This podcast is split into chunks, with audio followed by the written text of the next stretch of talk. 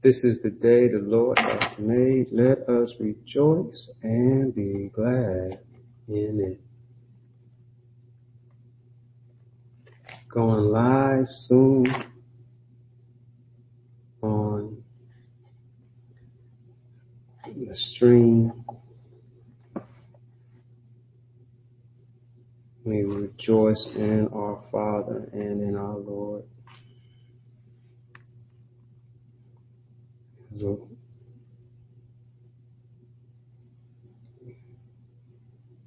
turn to celebrate on Palm Sunday the exaltation of our Lord and Savior Jesus Christ coming into Jerusalem.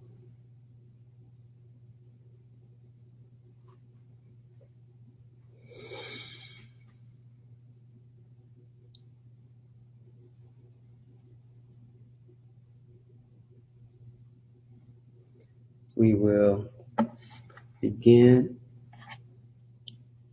Hmm.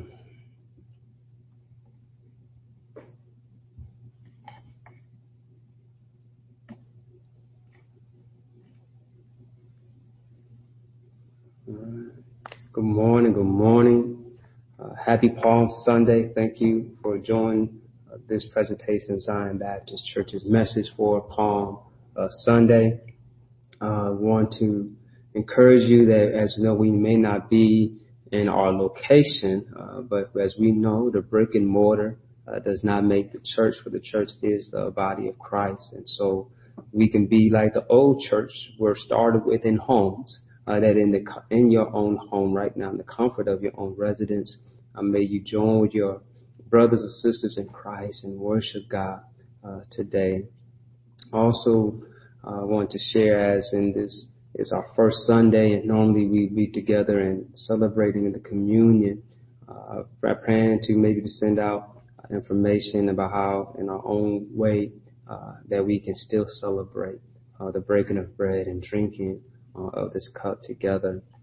Uh, and the Bible reminds us as often as we do this, we do so in remembrance of Him. So we, though we may miss uh, this Sunday, hopefully the next time we do come together in community, uh, we'll be able to celebrate communion, celebrate the the death, burial, and the resurrection, and continue to do it until it's coming back again. And so we want to worship uh, in our own houses today. We want to celebrate and remember the triumphant entry of Christ uh, into Jerusalem on this Palm Sunday.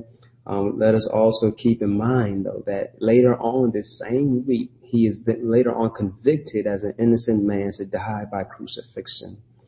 And so how quickly things can change and just want to point that out truly in our lives, how rapidly our lives are changing due to the situation. Uh, but yet if we know that if Christ can still encourage us and strengthen us, may we have that same kind of endurance and patience and trust to know that he will bring us through. He will see us through uh, what we're facing. And so in our text today, it describes Jesus approaching Jerusalem uh, and he's instructing his disciples uh, to bring him what he needs uh, for his entry to fulfill the prophecy as the gospel writer records in Matthew, the 21st chapter, verses 1 through 11. Uh, so that's going to be our focus uh, text today, uh, this morning. Uh, our subject matter we're going to try to deal with is humble like a king. And so with that, we want to have a moment of prayer for enlightenment for God's word and joining you in prayer as many of us have been touched in different ways by this pandemic. Some of us know someone now personally, intimately who has contracted or has passed uh, from this. And so we know we are in definitely in dark times of trying to see our way through this, but let us look to our, our God who is our hope, who is our strength. Father, we ask you right now to guide us, direct us, and keep us. Bless our families, bless our, our loved ones, Lord. We ask you continue to give us strength and endurance as we have come to know someone now personally who's contracted this virus, that there's not no longer just a number, a statistic, but now someone who we know, whom we love. And Father, we ask you just continue to bless us and strengthen us that we can see our way through this. We ask you to continue to bless us, the Lord, dealing with grief and loss and mourning. Uh, we are asking for your comfort. So may we gain comfort, Lord, from your word today. May we gain hope uh, from your word today. May we be encouraged by your word today. Speak, Almighty Father, Lord. Bless our our family rooms, our living rooms, our dens, wherever we might be gathering right mo- at this moment and at this time, even in our vehicles. Uh, may we worship you. May we honor you through the preaching and teaching of your word, Lord, we pray. Amen. Amen. Our prayer is that we might see Jesus and have his word hidden in our heart, that we might not sin against him. And so looking to our text, I'll be reading from the New Living Translation. The Word of God says from Matthew, the 21st chapter, verses 1 through 11 says, As Jesus and the disciples approached Jerusalem, they came to the town of Bethphage. On the Mount of Olives, Jesus sent two of them on ahead. Go into the village over there, he said. As soon as you enter it, you will see a donkey tied there, and with its colt beside it. Untie them and bring them to me. If anyone asks, what are you doing? Just say, the Lord needs them, and he will immediately let you take them.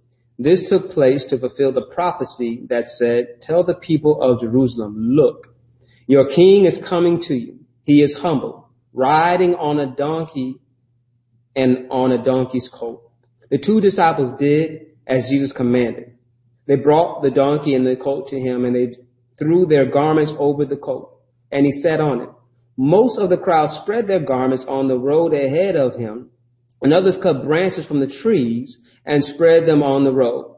Jesus was in the center of the procession and the people all around him were shouting, praise God for the son of David. Blessings on the one who comes in the name of the Lord.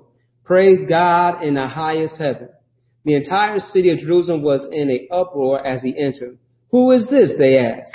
And the crowds replied, it's Jesus, the prophet from Nazareth in Galilee.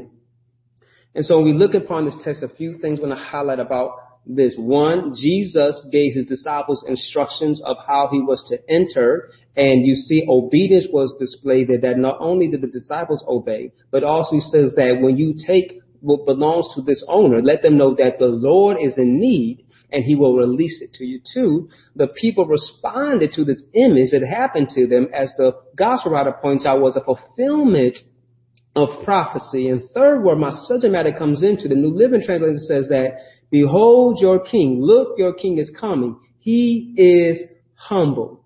And so we're going to spend that latter part of our message dealing with that content and that concept being humble like a king.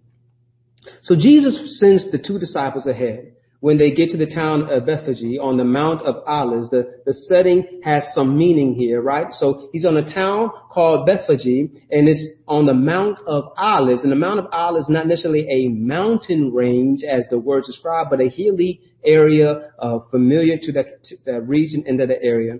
And the setting and the location has meaning, has purpose. Bethphage, for one, means house of unripe figs. And, and part of Jesus entering into here, he, he deals with fig trees and talk about fruit. So there's another overlapping meaning there in Bethphage meaning unhouse of unripe figs, which is also close to Bethany, which is a place where he will later reside while he's spending his week there in Jerusalem before he gets crucified on the cross. And so also it could be the business possibly that was nearby that he sent those two disciples uh, to go and receive the colt and the donkey. And so then also notice the major region that is, do- is dominated is the Mount of Olives. Uh, and this is referred to in Zechariah 14th chapter verse 4 where it says Yahweh is standing on the Mount of Olives in a time of, of eschatological fulfillment, at end time fulfillment. And so we could see the echo of this scripture adding even more significance to Jesus' presence on Mount Olives to signals that his events and that's going to lead to the crucifixion for the redemption of the world. Notably also from this is that Mount of Olives also is where Jesus ascends to heaven and and from that site he says he will return in the last day. So here again, the, the setting is given deeper theological meaning to uh, Mount Olives, to Bethany, to Bethphage, uh, pointing out that this is a significant moment, a mountaintop experience, a place of purpose, a place of presence, a place that Jesus says, not only what did I send from here, but yet I'm going to come back uh, from this place. But also, this is also the starting point that's leading to uh, the passion, leading to Good Friday, leading to his death, his burial, and to his resurrection. And so we see that the settings being set of this great uh, stage of presence to take place that's going to happen here. And so Jesus is fulfilling this prophecy. And notice the gospel writers is quoting Isaiah uh, 62 and 11 and Zechariah 9 and 9. It combines this together. Isaiah 62 and 11 says, the Lord has sent this message to every land. Tell the people of Israel, look, your Savior is coming. See, he brings his reward with him as he comes. That's where we get that word Hosanna. I mean, the Lord uh, saves. And, and so it says he is coming. Zechariah 9 9 describes how he is coming. It says, Rejoice, O people of Zion. Shout and triumph, O people of Jerusalem. Look, your king is coming to you. He is righteous and victorious, yet he is humble, riding on a donkey, riding on a donkey's Again, us pointing out how he is coming, but also a shout of rejoicing. And, and, and notice it says Jerusalem and it says the Zion. It basically can be the, the city, the location. Also, Zion can mean the, the place of worship. Also, Zion can mean the chosen people in all totality. And so here it is that it's saying the people to rejoice your Savior is coming, but not only your Savior, but also your King is coming. So here it is that here it is Jesus is now coming into Jerusalem and fulfilling this prophecy during this time that here, wait a minute, here comes the king. Here comes our savior. Here comes the Messiah and he's riding on a donkey, on a donkey's coat. So the people rejoicing because of this prophetic presence before this picture before them. And It has been meeting the description. Their anticipation of deliverance and salvation is showing to them right here. And so the two disciples did as Jesus commanded, and it says he brought the donkey and the coat to him, and they were threw garments over the coat and he sat on it. And so the crowd around there wasn't part of this, but here's what I want to grab attention. There's notice in verse 11. Some caught on what was happening, but in verse 11, some says, and the crowds replied, is Jesus the prophet from the Nazareth in Galilee? Because some were asking, who is this? And so Jeopardy. If you were playing Jeopardy in this situation, right? In Jeopardy, right, they give you the answer, uh, which is the question, and you have to give the answer in a form of a question. And so uh, uh, the answer or the question is Jesus. And and they said, you know, it is who is this? And then others had to help them out, like, nah, nah, nah, who is this? Uh, this it's Jesus, the prophet from Nazareth and Galilee. So the question is then, and the answer would be, for Jeopardy's part, is Jesus. And so, who is Jesus? Right? So then, if the answer is Jesus, can you just say he is a prophet? Mm, that won't be it. So, who is the Son of God? Or who is the Lamb of God? Or who is my Redeemer? Who is my Savior? Who is the Lion of the tribe of Judah? Who is the lily in the valley? Who is the, the rose of Sharon? Who is the bright and morning star, who is the Alpha and the Omega, who is the beginning and the end, who is the author and the finisher of my faith, who is the son of David, who is the the uh, the one born of the Virgin Mary, who is the only begotten Son of God, who is King of Kings, who is Lord of Lords, who is Jesus, the only begotten Son of God, our resurrected Redeemer and Savior, who is my God. And so when you look at some are grabbing like, who is he? We can find out that not just one answer can define how great our God is. That he is Jesus, he is the Son of God, but yet we have a, a great libraries describing the, de- the, de- uh, the divinity and the theology of what it means to be fully man and fully God. Two natures in one. Fully divine. Jesus, the Son of God. And notice that he's being described here in this earthly fashion that is Jesus, the prophet from Nazareth in Galilee. Uh, and notice that the people are in awe and, and, and receiving him and saying, and but notice that some also said they praised him for he is the son of David. They also bless God for Jesus who comes in the name of the Lord. And then also some said he was just a prophet uh, from Nazareth and Galilee. But if you put it all together, right? He's the son of David. That means he is king. He's rightful heir. That he comes in the name of the Lord. He's been sent by God. He's the chosen one by God. He is the Messiah. And yes, he is a prophet. And then also that's another thing about who is Jesus, that he is a prophet, he is a priest, he is a king in the order of Melchizedek as we read about in Hebrews, the fourth chapter, that, that our Jesus is somebody specifically beyond our, uh, our imagination, understanding, because he is great. That's why we can just say he's awesome. Because he is an amazing and puts us in awe when we think of who he is. And he comes humble as a king. And I play on that word right because oftentimes you may not think as a king as humble.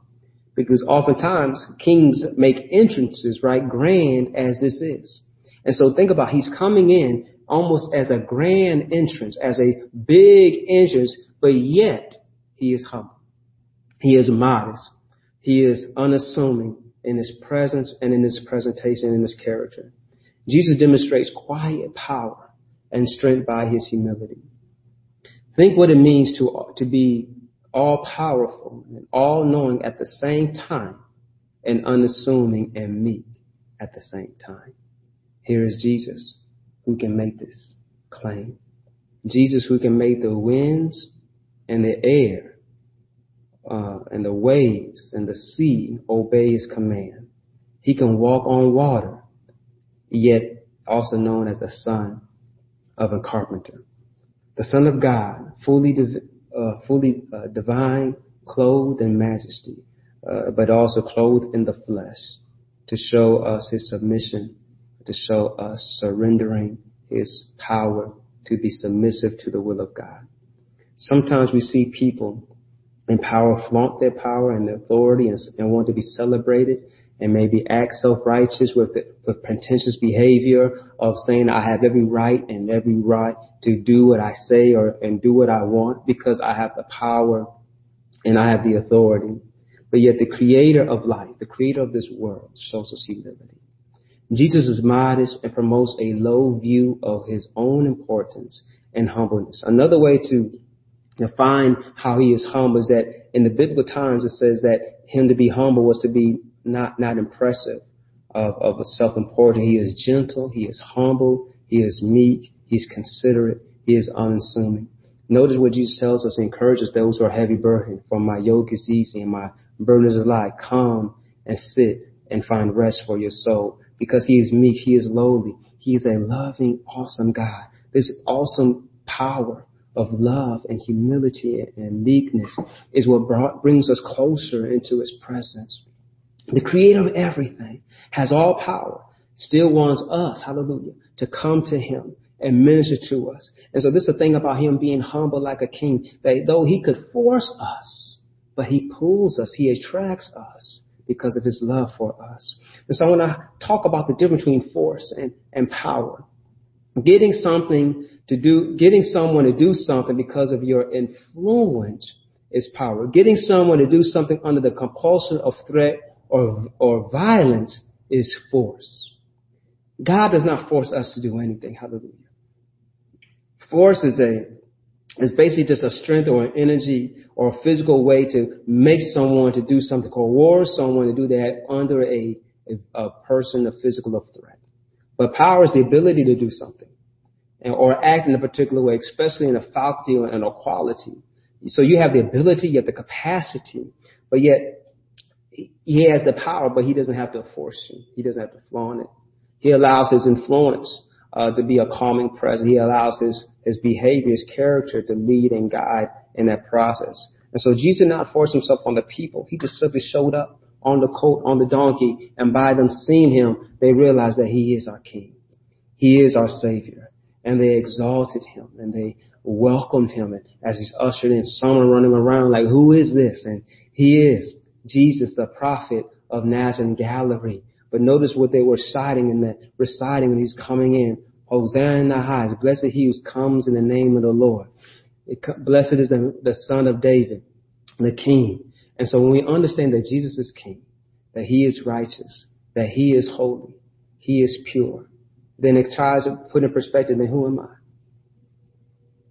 Where do I stand?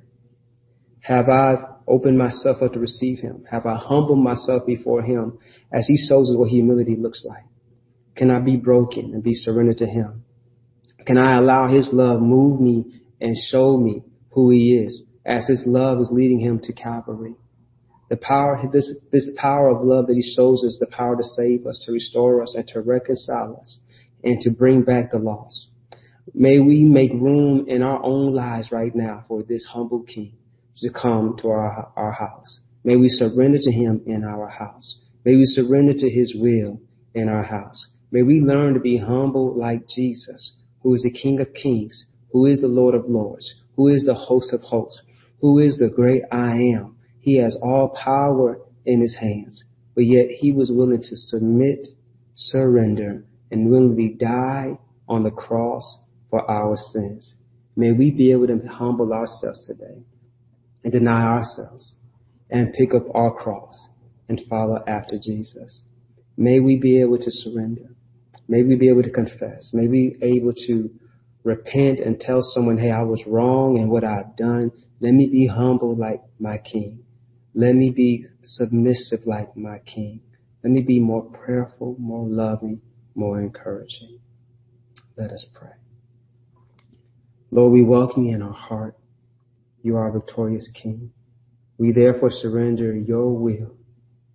And we surrender to your life, that our life will line up with your will and your purpose. Help us to forever trust you and depend on you and keep you centered in our heart as our King. In Jesus' name, Lord, we pray. Amen. Thank you so much for joining uh, this week's message presented by Zion Baptist Church for Palm Sunday. May you continue to recognize him as your King.